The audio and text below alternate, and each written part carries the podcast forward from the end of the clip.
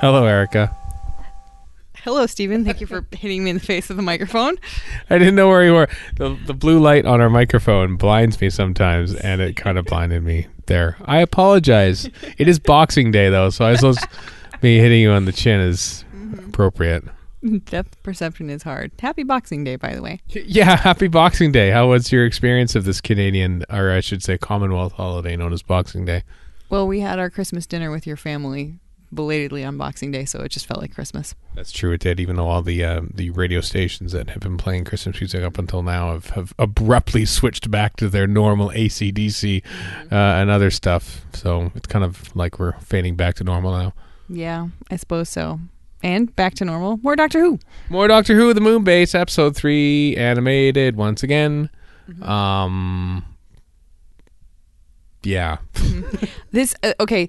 I I realized that in the last one when we were talking about the whole um, Polly makes coffee thing, I think I was conflating uh this episode and the previous episode and like the things that I had heard because for some reason I had it in my head that Polly was had, that I had heard that Polly was super amazing in the moon base and then I saw the last one and I was like all she did was do what the doctor asked her to do and make coffee which you know isn't a bad thing but isn't a super awesome thing here is where she's really awesome. I now I remember hearing that it was her idea to you know nail varnish remover, nail polish remover to to those. Uh, well, those in the, the states at least, um, who had the idea like, yeah, maybe it'll maybe it'll dissolve plastic. Like this is all her. This is this is a, a classic Polly Polly move. You know, coming up with a plan and seeing if it works and and following it through and and it does and it's awesome and yeah, this is this is the Polly episode I've been waiting mm-hmm. for. It was pretty good. And then, of course, you know, Ben, being Ben, says, Polly, stay here. This is Main's work, he says. yeah, but then he rolls over pretty fast when she when she comes along and she's like, "No, no, I'm coming. That's the end of it." And you know, Jamie's trying to talk her out of it, and Ben's just like, "Well, if you're coming, just come." So like he's it it it amuses me a little bit because he's still he's still sort of you know 60s macho sailor guy, but he's been traveling with Polly long enough to realize, well, you know what, yeah like he it's it seems like a veneer honestly at this point. Like it's just it's automatic for him but he's learned so yep come along polly he's fine with it A little bit, though. He and Jamie sort of like get like, oh, don't worry. She'll be impressed by you and all that. And they nearly come and like have a fight. mm-hmm i think that was i mean not being able to see what the actors are doing it's hard to know exactly how they're playing it. It's pretty clear how how ben is playing it. I mean i totally ship ben and polly and i think that you know they've been together since the beginning. They had chemistry way back from you know the inferno the club that uh the club that they met in for the first time in the War Machines, and yeah, uh, he's totally he's totally got the hots for her. So you know, Jamie's not a bad looking guy. He wanders in in his sexy kilt if you're into that sort of thing, which I'm not. Um, and and yeah, so like I'm not I'm not surprised or even terribly disappointed that he is a little being a little bit territorial about Polly. Like it just it's it fits with his character and it um, sort of gives me more um, more ammunition for shipping them, I guess. Suppose so. Um, one thing you wanted to mention last episode was kind of brought up this episode where uh, Benoit sort of says Cyberman, but uh, but you were all killed or something like that, and there was something that happened. In the, excuse me, in the last episode that that you wanted to say. Yeah, because I forgot. We were we're in bed. I was about to fall asleep, and I snapped my fingers really loud. And and you were like, "What? What just happened?" And it, it was it was because I had remembered a thing that I forgot to say on the last episode, and that was when the doctor and Ben and Polly are telling um, Hodge Hobson. Hob- Hobson telling him that uh, that they think it was the Cyberman. Polly thought she saw a Cyberman. Instead of being like, "What's a Cyberman?" you have Hobson being like, "But the Cybermen were all killed years ago." I love that the Cybermen, you know, visited Earth. Mondas came close. It was like that was a big deal. Of course, you know, everybody on the Earth would know about it. And guess what? They didn't all forget about it. They don't think it was just some sort of a legend. It's mm-hmm. actually a piece of human human future history that people are probably taught about in school and they remember and oh thank goodness the Cybermen were defeated and and yeah, I just thought that was really neat because for so long especially in in New Who, we'd have all kinds of alien menaces happening, and then people just sort of forgetting about it or not noticing or whatever. Mm-hmm. And here, it's just sort of a matter of fact. I mean, which is, yeah, it's easy to do that because it's far enough in the future that you don't have to fit it into our current timeline, but it was just a neat thing. It's also like almost 90 years in the past for them as well mm-hmm. because the 10th plan took place in 1986 is, is 2070 so like it's sort of like they don't know. They haven't personally encountered cybermen but they certainly read about it and learned about it. Yep, exactly. It's cool. Mm-hmm. That's neat. That that you know, there's no reason that human memory would have would have forgotten their like w- nearly world-ending encounter with mm-hmm. uh, creatures from outer space. So I'm I'm glad I'm glad that there's that sort of you know Earth history continuity. although i'm betting you that there's probably a whole chunk of the population that never bothered to learn or you know just like world war ii now essentially like you know as as history goes on and people sort of like learn less and less about things i'm wondering if there's a similar sort of like cyberman deniers out there and stuff like that that uh, never believed because really when you look back at the 10th planet they they invade uh the the uh, Antarctic base, thank you, and then of course Mondas comes near. But like, there's a whole chunk of people that probably never saw the Mondas coming close to Earth. They probably never experienced Cybermen sort of appearing elsewhere around the globe or anything like that. So like, they're it's the invasion itself might have been a little bit limited. But these are scientists. Yeah. So, you know, these are not only scientists, they're scientists who are traveling to the moon. So, you know, anybody who is is learning about space travel and that kind of thing, anybody who's advanced enough to be working on a gravitron probably would have learned um, about that because, you know, they're going to glean as much as they can from from from every source that they have. Um, you mentioned Polly's uh, idea, her her solution to sort of uh, not, no. Ha, I see what you did there. Ah, Acetone solution to sort of uh, affect the sort of melt the plastic of their chest units, and it results in a very gruesome death for these Cybermen. Yeah, it. I mean, obviously, we only have the animation. I will be interested to see if we get to see any more of that in uh, in part four. That's actually moving, but the way that it's animated looks pretty gross in a good way. Yeah. Uh, spoilers for Tomb of the Cybermen, also directed by Morris Barry, who directed this. I think they used a similar effect for the Tomb of the Cybermen deaths. Uh, if they did, it's intriguing because there there was big public outcry in Tomb of the Cybermen when when Cybermen died in that way. And I don't remember ever hearing anything about the same thing happening in the moon base. Some, you know, some, just a few months before that. So, I'm wondering if perhaps the animators were taking their cues from Tomb of the Cybermen as opposed to how they actually shot it or not. I haven't seen the telesnaps in this for quite some time, you understand, but um, Ah, I thought it was interesting because I thought it looked kind of weirdly familiar, even though it was animated, and I didn't know why. Probably because I've seen Tomb of the Cybermen, and while I don't remember it very clearly, that must have been an image that sort of subconsciously stuck with me. You you made uh, a note about uh, some of the cyber voices in this and having trouble with certain certain vowels and consonants. Specifically, the letter G and uh, words that ended in ing, like that that whole sort of uh, syllable kind of disappeared. Right. Mm-hmm. There's a reason for that because the, the way that they did the voices for this, and then of course in, in Tomb of the Cybermen, because this is about the only time the Cybermen are consistent in the entire history of the show up until the 1980s, is Peter Hawkins, who did all the voices, basically had this metal plate connected to wires, and he basically had the metal plate up on like on the roof of his mouth, and so he doesn't actually say the words; he's mouthing them, and then just sort sort of that or sort of that sort of makes the the sounds that it is, and so for some syllables, like that's why it says you know you will be completed, uh, like when that da da is because he's basically raising his you know having his tongue at the top of his mouth at the beginning of the D sound and then taking it off. That's why he makes that sound. And so, mm, ging, you know, the G sound. There's no real way to sort of translate that through to the metal plate in his in his mouth. No, so that's also why it's always yes, uh, like Yeah. the extra syllable almost at the end.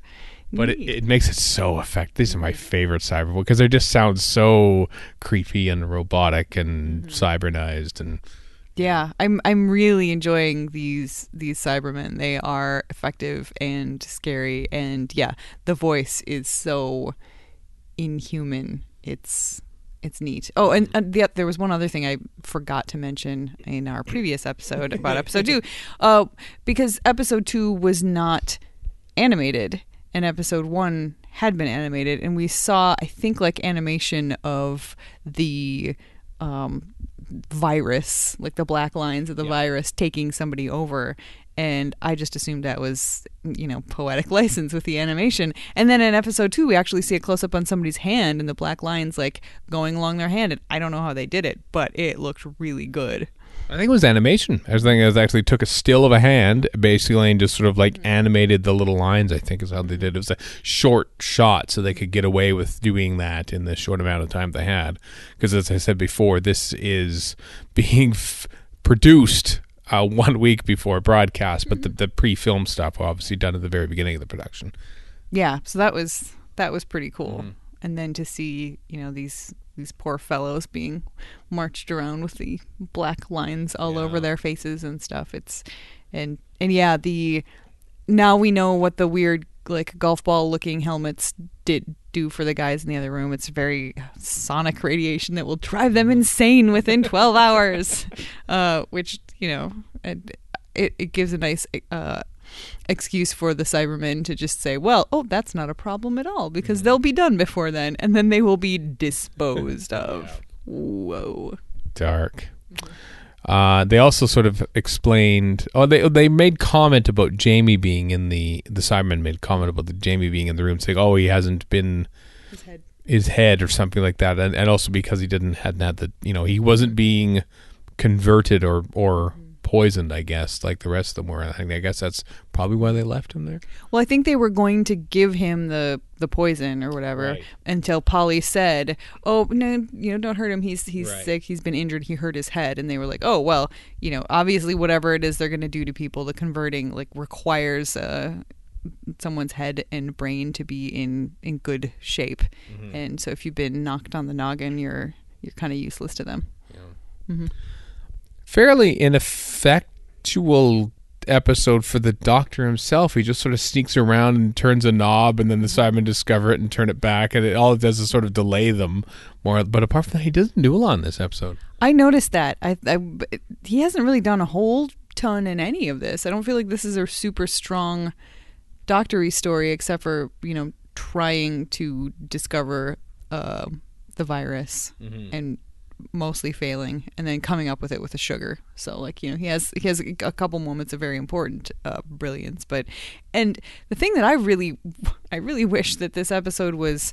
Um, moving because what was the deal with him talking to himself? Was there voiceover and he was answering to voiceover? What? Yes, that is a super rare uh, time in Doctor Who where we hear like inner thoughts.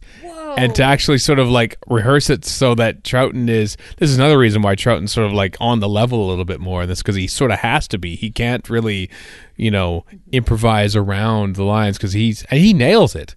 Like when he's hearing it, because in those days the audio, like all the the sound effects and music that you hear, were played back into the studio because that's how they actually play them back onto the onto the master tape. They played them in all live. So he's doing that live. He's hearing his own pre-recorded track and then talking in the in the breaks like that.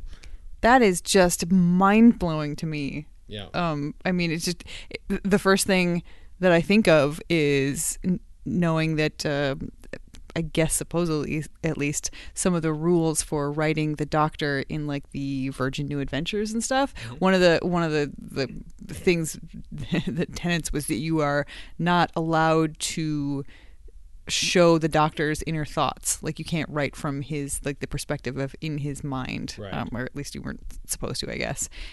And this is this is exactly that. We are hearing the doctor's inner monologue. I guess well it's an inner monologue and an outer d- dialogue. It's, it's, It's a conversation with himself essentially. man yeah this that's i had no idea that that was a thing. It's just that like this it changes my view of doctor who in a good way. It's amazing there's always more to learn. It's pretty cool It is pretty cool. That's a great thing about watching uh, episodes that you've never seen before. You can sort of discover things, and then I can also discover things again for the first time because I'm not as familiar with with some of the missing episodes as uh, as I am with some of the ones that exist that I've been watching since I was eight years old. Yeah. Yeah. Wow. Hmm. Fascinating. Just fascinating. Isn't it though? And then at the end of the episode, the Cybermen are marching upon the moon base, and it all ends in a an exciting cliffhanger. Yeah, when they were coming out of the the cyber ship, like they just kept coming, and I was like, "Jeepers, that's a lot of Cybermen. That's that's a good cliffhanger." They built nine outfits Wow. for this episode, and uh, it it I don't know if this began a tradition or continued a tradition. I don't know where it started, but they just to sort of in a way kind of test them about the public. They wandered out outside Ealing Film Studios and just like see how the public would react to them. And so they took a bunch of, there's a bunch of photos of uh, I think them waiting for a bus. Um, I think a dog perhaps uh, stumbled upon one and, took a leak on it, as dogs are wont to do. So there's there's a few uh, amusing photos out there that were sort of taken by the press and, and by the BBC uh, publicity department to sort of help introduce the the new costume, the Cybermen, and sort of you know pre- uh, prepare their their return and stuff like that. So yeah, I remember watching, looking at those and go, there are nine costumes. They wouldn't make nine cyber costumes today. They'd make like four or five and then duplicate them essentially digitally. So the fact that they actually made nine brand new cyber costumes uh, is pretty impressive. Yeah, that's and and they're pretty impressive looking. I kind of can't wait for episode four to see them in actuality again. Although I'm very tired, so we're not doing that tonight, or I'll fall asleep. You saw my hopeful look in I my know. I didn't mean to get your hopes up. Don't worry, it'll be soon. yeah because we're because you know we're off a little bit over the next few days, so it's time to catch up on some some because you know we I, we've had comments from from listeners that have uh, either have been following along as we've been putting out episodes, or some people have sort of discovered this podcast. Uh, and thank you, by the way, for discovering this podcast. And but thanks to our sort of sporadic release rate, because that's what the show's all about. Um, they've caught up with where we are now, so we, we almost feel compelled to try and keep going a little more. Yeah, almost. Almost. It's in the title, people.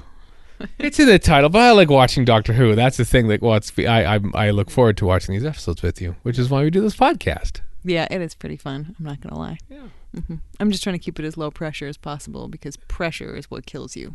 That's true. That's why I'm laying down this pledge right now that every single day of 2018 we will be doing an episode of Lazy. We won't be doing a lazy episode of Doctor. I would I would quit immediately. yep.